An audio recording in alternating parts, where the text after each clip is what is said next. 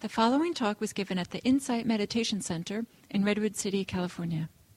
Please visit our website at audiodharma.org.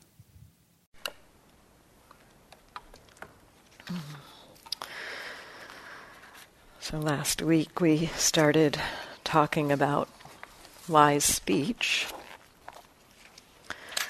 And um, at the end, there were some questions that came up, and I want to get to the questions. But um, just to start, for those of you who weren't here last week, just a, a little bit of a review about wise speech. Um, so, wise speech is a part of the um, Eightfold Path. It's a it's a aspect of our practice that is exploring our relationship with others, and so to me, this is an important part these three aspects of the Eightfold Path are an important part of recognizing that our practice is not just about sitting in silence and meditation. It is about looking at also how we connect with our fellow human beings, how we relate. And the encouragement is to relate wisely. Um, the, the Pali term that is being translated, that I'm translating as wise in this moment, is samma, which is maybe more um, accurately translated as right. And um, sometimes we talk about right speech and wrong speech. But I want to contextualize what this word means in this at this point because the, you know, the, this, these aspects of the Eightfold Path, the wise speech, wise action, wise livelihood, we call these the ethical section of the Eightfold Path, and it, it does talk about our relationship with human beings in terms of actions to avoid, particularly. And so it, it, it sounds very much like what we might think of as the, the Ten Commandments, that kind of thing thou shalt not, thou shalt not. And, uh, you know, it's uh, refraining from, from false speech, refraining from harsh speech, refraining from divisive speech, refraining from idle chatter in the wise speech area, and wise action, refraining from killing living beings, refraining from taking what's not given, refraining from creating harm through sexuality. And then wise livelihood is, is, is, is, kind of like a livelihood that doesn't require us to uh, violate the uh, wise speech and wise action. In a simple way, we could look at it that way. Um, and so these these sound very much like a, a, "thou shalt not," and we might pick that up as just being a, like a kind of a somebody coming down from on top and saying, "This is good, this is bad, this is right, this is wrong," and in that way, the word of the word of right and wrong, we we may put into that kind of category of of just kind of like somebody saying what's right and wrong. But the perspective that's offered here is is more practical in many ways. Um, the the, the perspective of the Eightfold Path, all of the factors of the Eightfold Path have this word samma in front of them. So, right understanding or wise understanding, right intention, right speech, action, livelihood, right mindfulness, right effort, right concentration.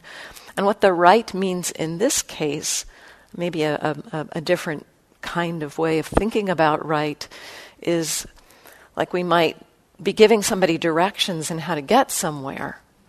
And um, you know, it's like, well, go go that direction, and then at that place you take a fork, you go that on that fork, and and um, and you know, if you follow these directions, you'll get to the place where we're we're trying to get to.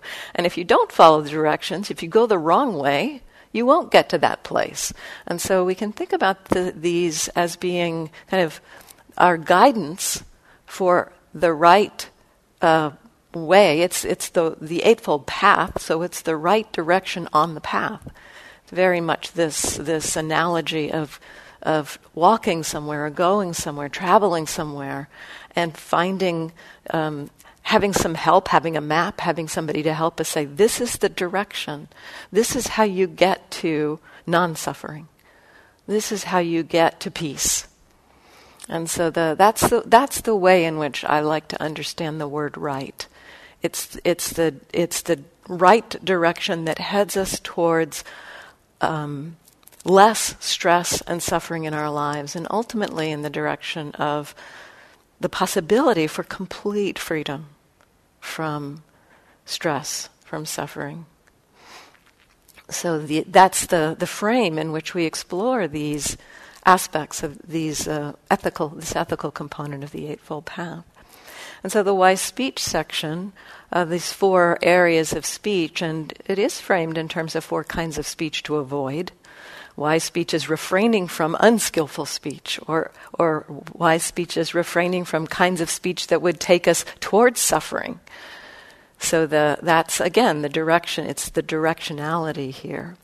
And so the, the four kinds of wise speech refraining from false speech, refraining from harsh speech, refraining from divisive speech, and refraining from idle chatter.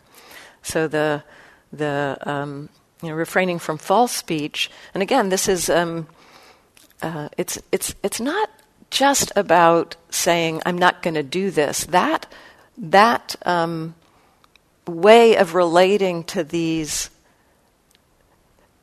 directions, let's use that frame again. You know, so the direction uh, analogy is like if you just follow the directions. Maybe the GPS is an interesting analogy in some ways. You know, I know I know some people. Um, seem to be the younger folks who have grown up with the GPS and you know they follow the GPS it's like go left go right go left go right but they don't really know where they are and they don't have a context for where they are or what the choices they're making mean um, and if the you know so if they if they get off of that um, or if the GPS dies, it's like they don't know where to go. They don't have the context, and so the you know the the um, important part with the following these directions around the wise speech, refraining from these kinds of unwise speech, is not simply to blindly follow these directions, to just say, oh, false speech, I shouldn't do that, but it is actually to look at what's going on with that, to explore, you know, the, the intention that's connected with that, because that's where that's where there's learning and wisdom and understanding that develops as we start to recognize hmm, the mind, you know, it's like uh, it, there's there's kind of this pull towards lying right now, or a pull towards, um, you know, saying something that's false. What's going on? It's not simply to kind of cut it off and say, oh, I won't do that, and kind of to repress the urge or the motivation, but to begin to understand the motivations. So that's, that's the way in which this engagement with these um, directions, with these aspects of wise speech, can be transformative for us. And so the, the encouragement is to look at not only the action, but what is the intention? And in fact, the, some of these are, are defined. And I think actually they all are kind of defined in terms of the intention that's connected with them. So, false speech is speech that is intending to deceive.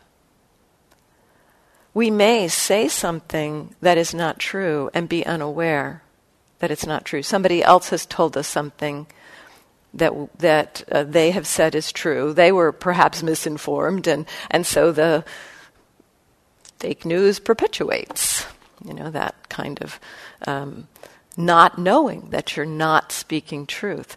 That is not um, breaking that kind of uh, guideline. It's not helpful in the world, for sure, to perpetuate untruthfulness, but if you're, if you're not doing it with the intention to deceive, then that's not wrong speech. It's, it's got some delusiveness in there, in that maybe you're not checking out your sources or really understanding or knowing what's, what's the truth is. So there's some, there's some work to explore there. But the, you, know, you are not speaking with the intention to deceive. And so this is a piece of what false speech, this refraining from false speech, refraining from speaking with the intention to deceive. And then um, divisive speech is speaking with the intention to create division. Oh, let me go back to false speech again for a second because the, I think it's important to not only look at the, you know, the kind of the intention to deceive, but also more deeply, what's what's that based in? The Buddha points to all of our suffering, all of the things that lead to suffering, are, are rooted in greed, in aversion, in delusion. And so that intention to deceive will be connected to some form of greed, some form of aversion, or some form of delusion.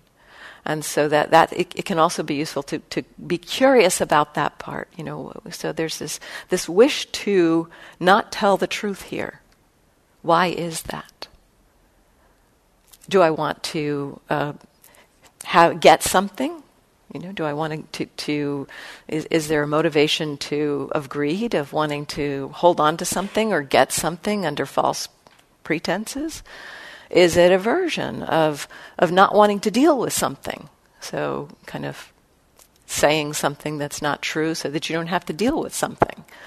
Or maybe it's delusion. Um, you know, this to kind of almost a sense of uh, and sometimes this has a flavor of greed, but the the like the like exaggeration or um, um, you know telling you know just kind of elaborating on something that's just outside the boundaries of truth to make a story more interesting. So there's, you know, that kind of is in the flavor of a delusion, you know, the, the kind of sense that it's important for me to have an interesting story to tell. Um, so you know, so it could be it could be any of those.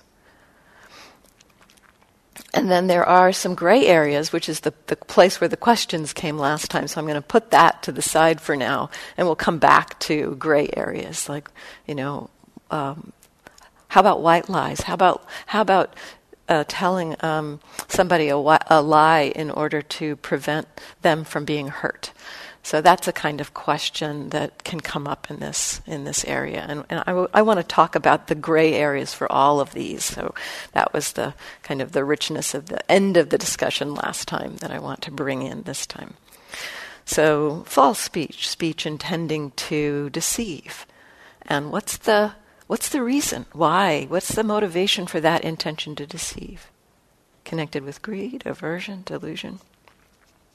And then divisive speech is this speech that's intended to create division, to divide people, to um, separate us from them. Many different flavors of this.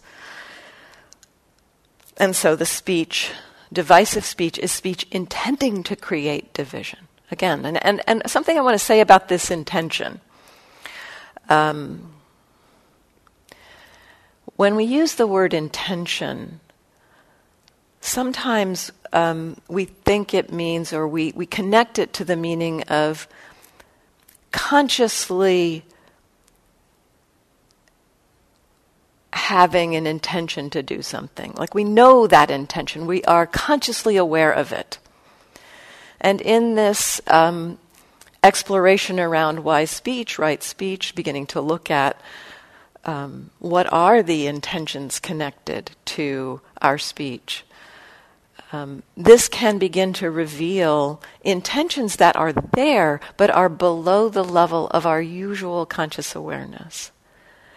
And so, you know, the, the intention to deceive may be there even if we are not consciously aware of it.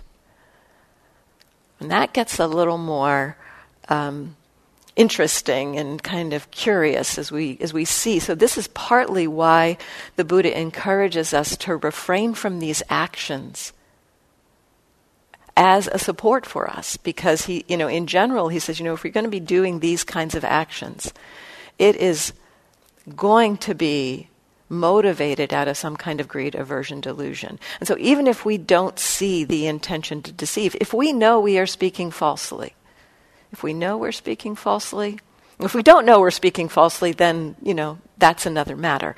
But if we know we're speaking falsely, but we don't see an intention to deceive, that's probably then below the level of our conscious awareness. So the, that, that's a place to kind of be curious. So the, the, these, are almost like wake up bells for us when, when we see that we're getting ready to speak falsely or to speak in a way that would divide or speak in a way that's harsh or speak in, in an, a way that's idle. Um, we can be, you know, we may not see the intention to divide or to uh, uh, to um, to deceive, but we can kind of have the Buddha's wisdom pointing to us. Well, these things tend to be based in those intentions, so check it out. So that's a that's another piece. Though this intention may or may not be like obvious to us, and the, these practices of exploring, refraining from these kinds of speech helps us to uh, to kind of begin to lower the horizon of the subconscious, essentially, to begin to see things that are deeper, that are not always right up in our uh, in our conscious awareness. So the um, the speech, divisive speech, is speech intended to divide, intended to create division. Um, I, I, I, it's often, I think, motivated out of aversion and hatred. Um, can be motivated out of aversion and hatred. The, the kind of the protection of, of you know, self and other, and um, you know the I see so much of this coming in the political discourse these days, and so much of it does feel like it's motivated out of, out of um, ill will, the the divisive kind of speech that's happening in our in our uh, country right now around so many different areas, um, and so that you know that it, it, intending to create division, not intending to create unity, intending to create um, kind of concord. So, but it also could be motivated out of greed. I mean, I, as I was reflecting on this, I, I realized or thought that this kind of divisiveness also might be motivated. I mean, it could be motivated out of a kind of a sense of me versus them, us versus them. They are different from us, and we don't like people that are different from us. Kind of this kind of um, separation and fear of difference. So that divisiveness could be motivated from that kind of, of thing. But it also might be motivated kind of to divide people in order to protect or hoard your own privilege or place. And so kind of agreed that, you know, it benefits me to keep keep those people separate because that way I get to keep my things that I have. I get to keep my privilege. And so I think this is some of where some of the divisiveness around race relations happens. Is this? Uh, there's, I think there's both sides of greed and aversion in there, and also some delusion, some, some, some sense of, um, um, you know, basically having a, a, a misunderstanding of the um, um that, the, that there isn't a real difference in terms of race in, in people, but believing that there is. You know, so that, that having that belief that there's a some, some kind of difference between us fundamentally as different races, you know, that that is, that is just delusion. It's not true. It's not borne by any kind of evidence or science. In fact, the science shows the opposite. And so the, you know, the holding to that is a delusion. Um, so the, the this divisiveness again, you know, looking at t- speech intending to divide. Now, somebody again might not be so aware of that. They may be thinking of it as speech intending to protect or to, you know, to to you know, uh, have unity in my family, and that might be the unity in the family might be at the expense of something, some kind of division that's not so obvious in in our mind at the time. And so this again, you know, to, to look, if we are saying, speaking in a way that is creating division, and this I think is, is we need to look at the effect of our speech here.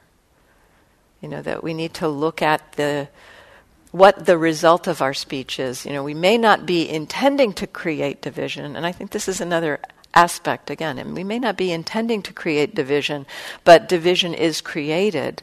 And so again, to recognize, okay, that has happened. You know what? Maybe maybe there was something I didn't understand. Maybe there was some kind of misunderstanding, misperception, uh, confusion about something.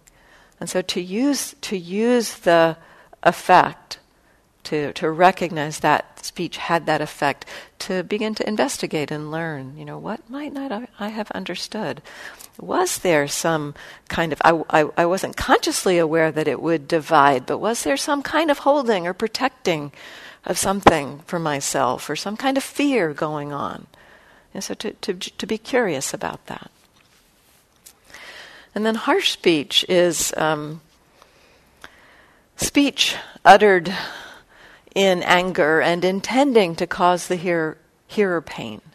So this one is much more um, rooted in an aversive state, I think. Um, last week I talked about some different kinds of harsh speech. It may, might be abusive speech, uh, where we speak in um, speak with bitter words, we speak in anger. Um, uh, so the, the words themselves might be abusive. Um, there might be um, insult, you know, speech that's rude or deliberately intending to offend. There might be sarcasm, which maybe the words themselves sound kind or friendly or connecting, but the tone is clearly separating. And so it's not just about the words, it is also about the way we speak here. And so I think harsh speech brings in a kind of a, a flavor of connecting not only to the to the language but also to how we speak. You know, are we raising our voice? Are we um, does our facial expression have some anger in it?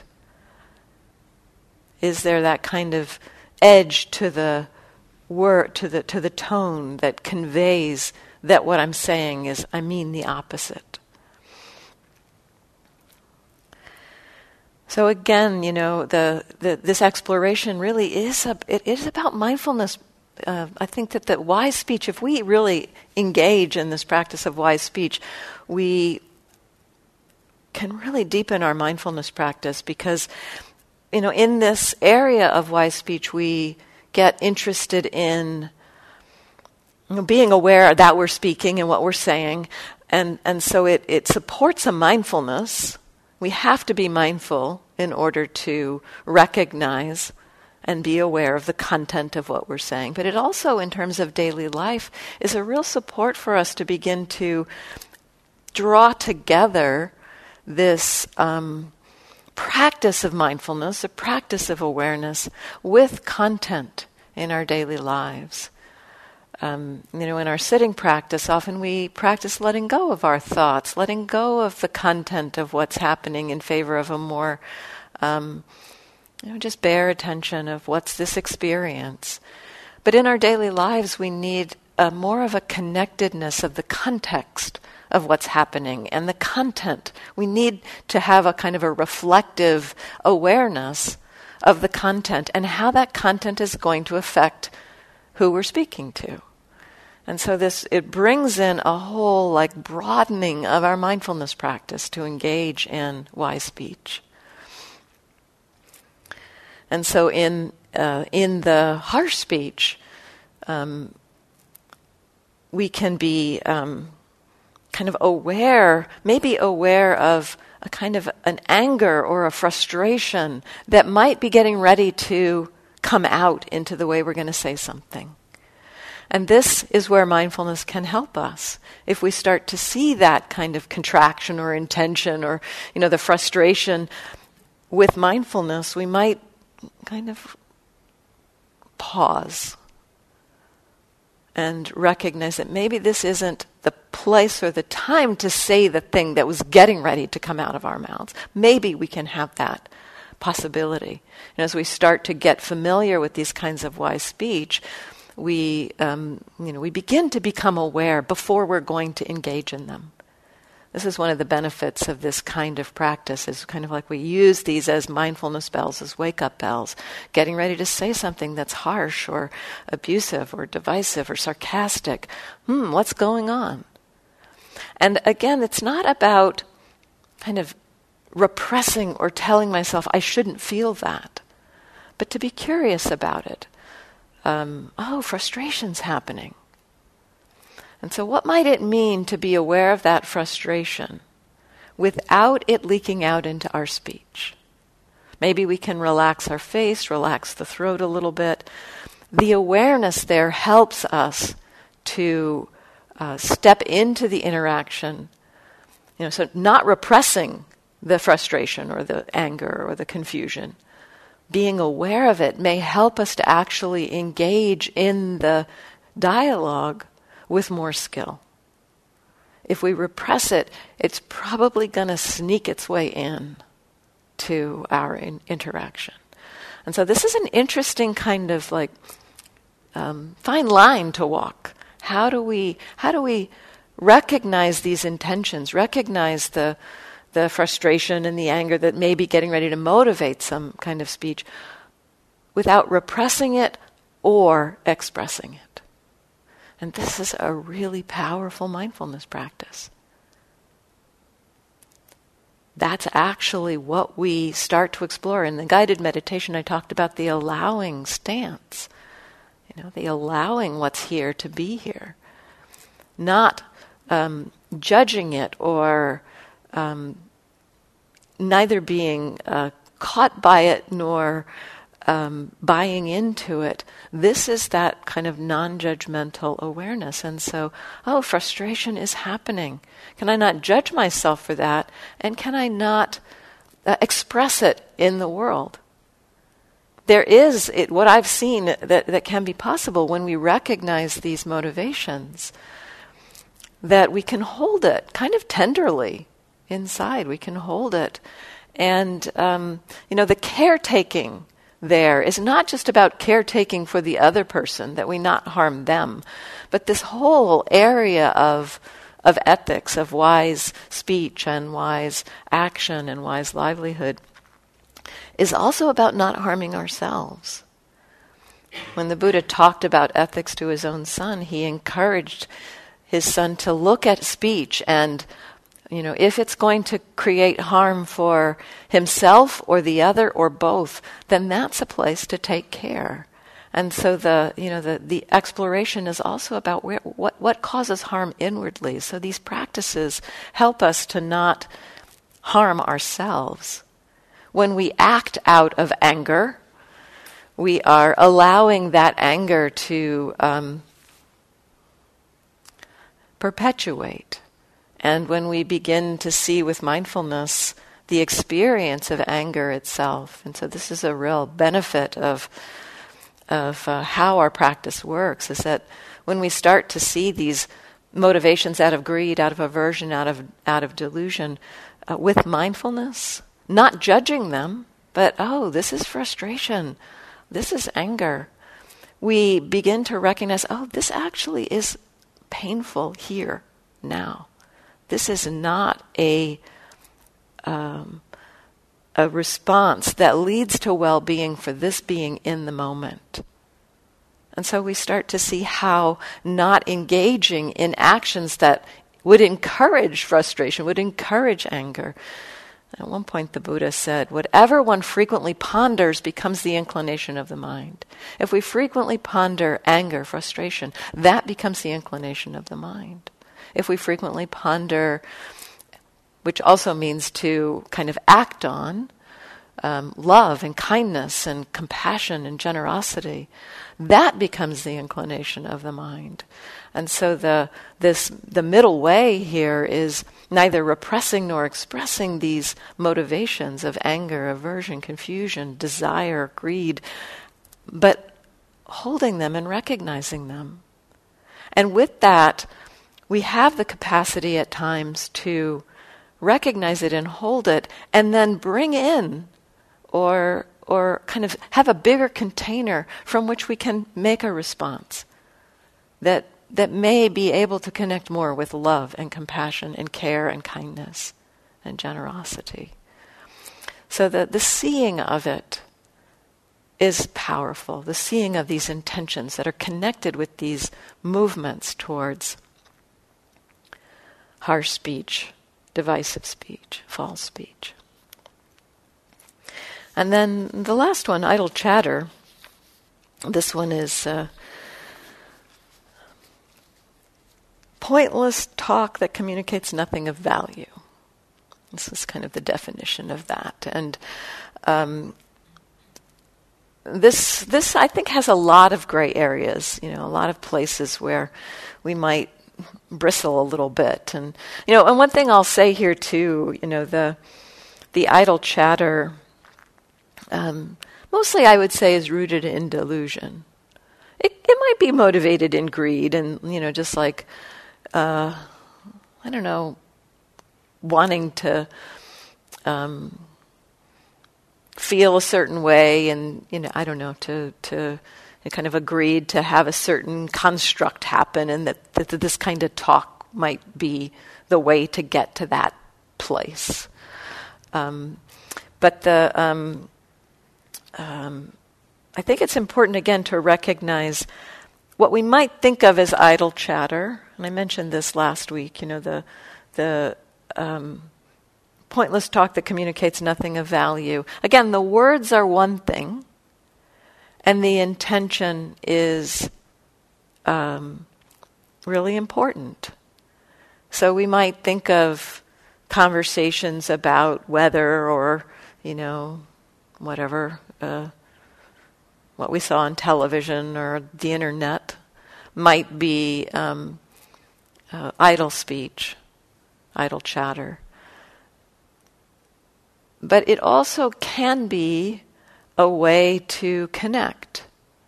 You know, there could, it could be that that's a place to begin when you're, you know, first coming together with somebody, maybe an acquaintance uh, or somebody you don't know very well.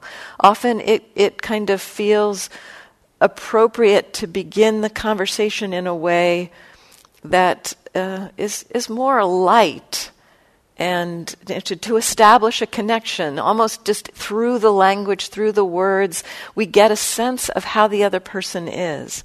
It's almost like, you know, taking your temperature or something with each other. Um, you know, you, there's a lot that happens in body language and tone of voice, and and you know, maybe in that initial conversation, you you know, around the weather or around, oh, what were you doing this morning, or you know, I was taking a walk, and you know, all this stuff. You know, it's like um, you know, it might seem like it's not really communicating. The words may not be communicating something of value, but the uh, the tone and the the way in which we're speaking may be communicating something like, "Yeah, I feel really good today," or "Yeah, I'm struggling today." And that may support a way in which the two people can come into resonance together. And so, you know, the words themselves, it's, it, I think, again, we need, to, we need to look at what's the motivation. But again, the Buddha encourages us to recognize when we're speaking in this way and to, you know, be curious. Is this actually useful? Is this beneficial? So to, to check into that. Is this beneficial? Is this benefiting somehow to to come into a kind of a relationship with somebody?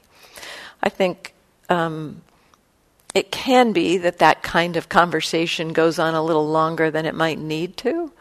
And so, you know, just kind of checking in when, when there is that kind of conversation. What's the motivation? What's happening there? Um, and to be really um, compassionate with yourself about how hard it is, maybe, to uh, not engage in this kind of speech. There's a lot of habits in our culture around this. Um, and, you know, it can feel kind of odd to not engage in that kind of speech at times. So, um, and another thing I'll say uh, um, there's this understanding of the kind of the path of practice and during the kind of path of our practice, there's you know we let go of certain things as we go along, and um, you know early on in our path of practice, we begin to recognize um, um, that we you know we need to let go of of um, um, you know certain kinds of or, or, that a mind actually begins to want to let go of certain kinds of, of anger and hatred and, and greed, and it just be, begins to get weaker. And so there's a letting go of, of you know, the false speech, for instance, the, the, the engaging in, in lying begins to just be something that we just don't want to do so much. And so there's this kind of understanding of a staged letting go. The, the path of practice in the Theravada tradition has these four levels of awakening or four levels of deepening in um, kind of the, the, kind of the stages of letting go through the course of our practice. And um, uh, in one of the commentaries, they put um, um, each of these aspects of wise speech at these various stages of, of awakening. And the, you know, the first stage of awakening is kind of where we just begin to recognize, yes, this path, this path is really helpful. I want to engage in this path, and that, and that, um, at that stage, the um, false speech falls away. The harsh speech and divisive speech don't really fall away until the third stage of awakening. And the idle chatter, it says, doesn't fall away till the last stage of awakening. So give yourself a break. It's probably going to be with us for a while. And so, but again, you know, just be curious about it. You know, it's like, what's going on there? it can help to uncover some deeper kinds of attachments and clinging when it happens. So, um, some of the questions about um, that came up last time about kind of some of these gray areas. Uh, one was a question about silliness. What's the role of silliness? You know, that might be kind of in this flavor of of um, you know, idle chatter. You know, we could think of it in that place, maybe. Um, but you know, silliness to me, again, I think it's really important to look at the motivation. What's underneath? Um, I, you know, if we have this idea about our practice, and sometimes as we talk about the intention and being aware of the intention, it can get kind of, it can feel kind of serious. It's like, you mean I have to always have this intention to, like, you know, you know, be completely purposeful in everything that I do. You know, doesn't that take away spontaneity? Doesn't that take away silliness and, and joy and delight in our in our lives? And um, what I want to say is that joy, delight, uh, uh, happiness um, are firmly on the path. The, there's a, a, another teaching the Buddha um, actually brought those in as part of the kind of the cultivation. There's it's almost another path in a way. It's a it's a a set of kind of things that are cultivated as we head in the direction of letting go. And some of the early stages of that path include delight and joy and happiness. And so, you know, the, the silliness can also be in that realm, you know, that it's, it's connected to delight. And I also find that having a sense of delight and playfulness in the practice, sometimes even some silliness in the practice, I often will say, play with it. You know, you know, be curious. You know, curiosity, play can be a real support for our practice. And so the you know the notion of silliness again, it's like what is the what is it? It maybe sounds again like uh, serious, but it doesn't have to be serious. What is the purpose of that silliness? You know, is it is it is it based in greed or aversion or not understanding? Or is it supporting somehow a willingness to connect and engage? Is it supporting people to be able to uh, have a relationship of lightness and humor? So, you know, it, it, it really is the looking at why we're doing it. And it doesn't have to be this heavy sense of this has all got to be very purposeful. But you know, to bring in the delight, the joy in our lives, in our relationships, a wholesome kind of joy, a wholesome kind of delight. So um, just stop for a second and check in because that was a question that came up. So I want to follow up. Are there any any thoughts about that, or anything that you want to reflect on, or more questions around that. That. Uh,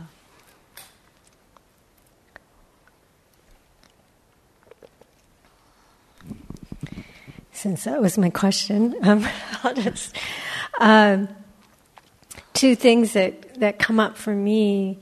One of the, one of that is spontaneity, coming from a day of being serious and purposeful, and you know that there's just this. Another of it is a is a release, you know, just to counterbalance, just yeah. to let go. Yeah, it's a letting go. And another of it, another of it is um, so let's just talk about letting go for just a sec, yeah. because letting go, you know, you know, picking. You've been very kind of maybe serious, heavy, maybe tight a little bit in the right. day. Letting go can mean letting go. yeah, and that's you know that's a part of the path. Yeah, yeah. and um, and and I think sometimes, and then it brings up the three-year-old again, the delightful three-year-old. Yeah. Um, and, you know, on some level, she needs expression. And that's a positive thing, right? Yeah. yeah. Can get squelched in all the seriousness. The dark side of it, which is way more in my past, hopefully, is is was needing, you know, when it when that comes out and then you need attention or it has to but get, you know, something. Yes. And that so, so yeah, you, you, see that clearly as not so helpful. But, but the expressiveness, I mean, just the kind of like the, you know, the delight that's expressed, you know, that, that there can be a wholesomeness to that delight that's expressed, and that can be contagious. Yeah. So, it, you know, it's, and it's lovely when that's contagious. So, yeah. So again, you know, I think you, you're seeing, you see that certain parts of it or the kind of certain aspects of needing something. But that doesn't mean that the whole thing is uh, un- unhelpful. Yeah, so so I think we sometimes make that mistake that if we see a certain part of a motivation that's connected with tightness or neediness, that we figure the entire thing must be uh, unhelpful. But it, there's much more mixed motivations going on. And so, again, I think this exploration of the motivations can help us to see how delightful it is, you know, the kind of the uplifting, the connecting quality, the, the heart opening quality that can be there with that silliness. And, you know, how does that get squelched with the neediness? Yeah. And along the same lines, if I may, um, another form of idle chatter, which I think I've erred too far on the other side is just self disclosure, talking about one's own process, right? And on one level, it's not necessary, right? It really isn't, because it's all stuff, we can watch it, it comes and goes. But on another level, at least until we're at that fifth stage, right, that it is helpful right? Because if we repress all that or we don't speak it, sometimes it does fester and we don't work it through and it can be connecting, right, yes. with the other person. Yeah. So as long as it's done in a way that's for for um, self discovery and reaching a place of wise whatever it is and relational. Yes, I think I think the main thing is to notice: is it connecting?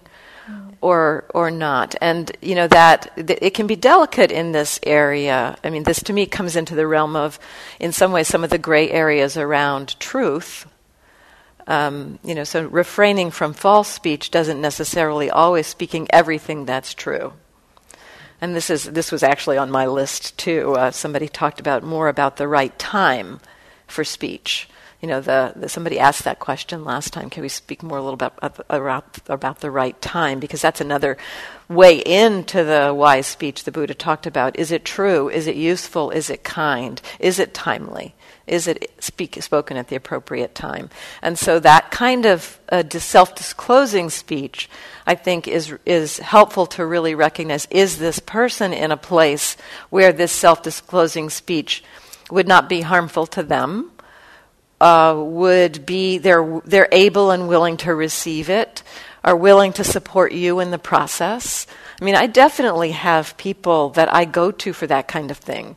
You know, it's like, hey, I need to talk something out. Are you are you in a place where you can kind of let me do that right now? Um, so you know, to to to be respectful of what's appropriate in the relationship.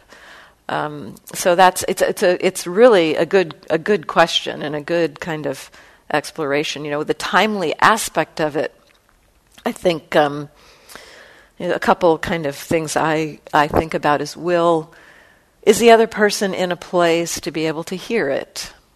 Um, some you didn't say whether this was like in in there's there's different kinds of ways that we might work something out in um, in uh, self disclosing, and that might be self disclosing something about this relationship that you're having this self disclosure with versus with somebody else. This is more just working through one's own inner process. Okay, yeah. Like I have a decision to make, or okay, I felt yeah. really hurt today by this. I just want to talk at, you know, just okay, all, so, all so just, internal, just, the, just that kind of stuff. Yeah. So, right. so again, it's um, you know, if it's if it's about the um, if it's something about, gee, you know, I'm having a problem with you, you know, that's another flavor of this whole thing that really takes a little bit more the timeliness, needing to take more that into account in some ways. Like, will what I'm going to say be able to be heard, and how might it be able to be heard?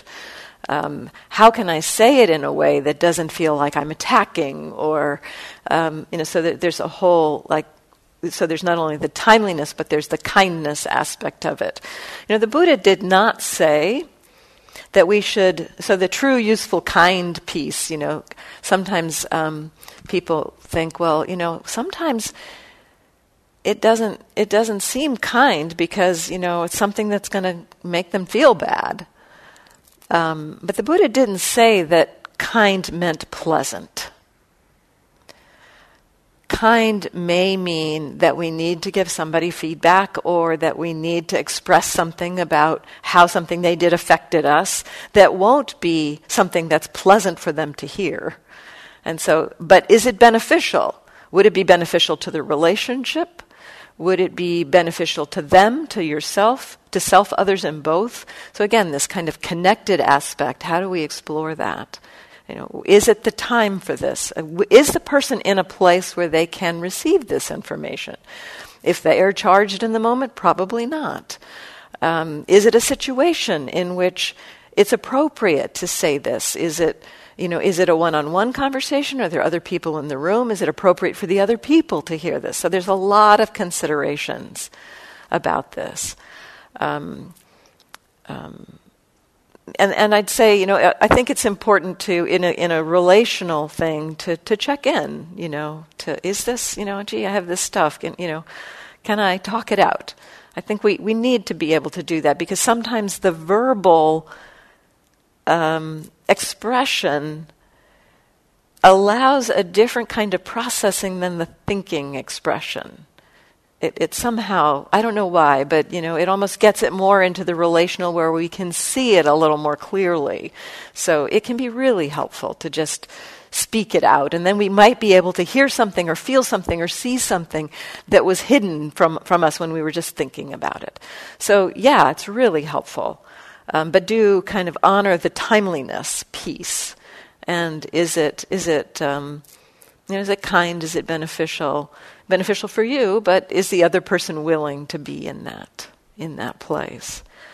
Um, let's see that one, that one, uh, another one that um, kind of connected to this truth piece. Um, uh, that came up, um, at least in my mind, it was connected to some of the questions we got last time. Um, truth, speaking truth, does not mean that you uh, always have to say everything. Um, there is an example, a story. I can't. I, I, I, didn't get a chance to look it up this morning to see the actual specifics of the story. Um, but there is a story in the time of the Buddha where the Buddha was having a conversation with somebody, and uh, he knew something that um, I think it was something like that his son had died. He was having a conversation with a, a, a father whose son had died. And the man came to the Buddha and asked, What happened to my son? Or do you know where my son is? And the Buddha knew that his son had died, but also knew it wasn't quite the right moment to tell him that. And so he spoke about some other things first. So he, he didn't just directly answer the question immediately. He created the conditions in which the, the, the news could be received with a little more balance of mind. So, um, uh, and I don't know, it might have been some days even that that took place over. Uh, that that uh, he didn't just tell the, the person the truth, uh, you know, didn't offer that truth immediately. And so this does speak to, you know, again, is it the time? Is it timely to offer this wise speech? You know, so the, the, the true, useful kind are, are kind of um, things to, to reflect on. You know, is it true? It's like the Buddha basically said, if it's not true, don't say it. And so this, um, the useful and kind are kind of more around the timing of when we would say something again and looking at that timeliness of it. And so this comes to that question of the, the white lie, you know, not wanting to hurt someone's feeling. I, I talked about this a little bit last week. Um, um, and and one of you asked the question around, well, because I'd said something like, well, you just you could just say something like, well, it doesn't work for me. You know, like, do you want to do something? And, well, that doesn't work for me. Uh, you don't have to tell them why. You know, this was a piece, a kind of a revelation for me of, of I felt like I had to explain myself. And it was a, it was a real a kind of a, a, a way to contain the, those white lies for me when I realized I don't have to explain why I'm not available, or I just can say that doesn't work for me. Um, and then somebody said, "Well, what if somebody keeps pushing? You know, what what if they keep asking or or dive a little deeper? Um, if somebody continues to push for a reason, uh, you know, you might just speak more directly to." Um, you know, it's it's interesting to me how how in our culture it seems as though those kind of personal questions, you know, I, I, I get them sometimes from people I don't know even. It's like, whoa, how is, you know, how's your day going? You know, are, are you having a, uh, you know, are you, are you just about finished with work today? And, and it's like, to answer that question properly, I really have to uh, explain. I have a completely weird kind of work schedule, um, and and so you know. often I'll just say something like, "Well, I'm having a good day," or or something like that. If somebody keeps pushing at somebody who knows you, you know, you can just say, "You know, that feels a little personal. I'm not you know, I, I, and, th- and that can have an effect on your relationship, but at the same time, what they are doing is having an effect on your relationship, and they may not be aware of that. And so it's it's almost a more honest kind of, of exploration. It's like, yeah, you know that that's not that's not something that I'm I, I, I feel like I want to disclose right now, or um, maybe it used to be more easy to say that's none of your business. that seems to be a rude statement these days, but but uh, I remember, you know, that that being in the terrain of of valid responses when my parent, you know, was growing up with my parents. You know, I heard them say that a lot. That's none of your business. Um, so so those are yeah those are some of the kind of thoughts around that. And now we're out of time again. So. Um, there's still a couple more that I didn't get to. Um, so maybe maybe next time I'll continue a little bit with some questions. The, the questions, uh, the big one, um, uh, the big one that I didn't get to is um, what about when other people are engaging in wrong speech? How do we relate to that? And so that that sounds like a good topic for the next time. And I will be away next week. Birgit Jelaine will be here next week. Um, so I'll see you in a couple of weeks. Thank you.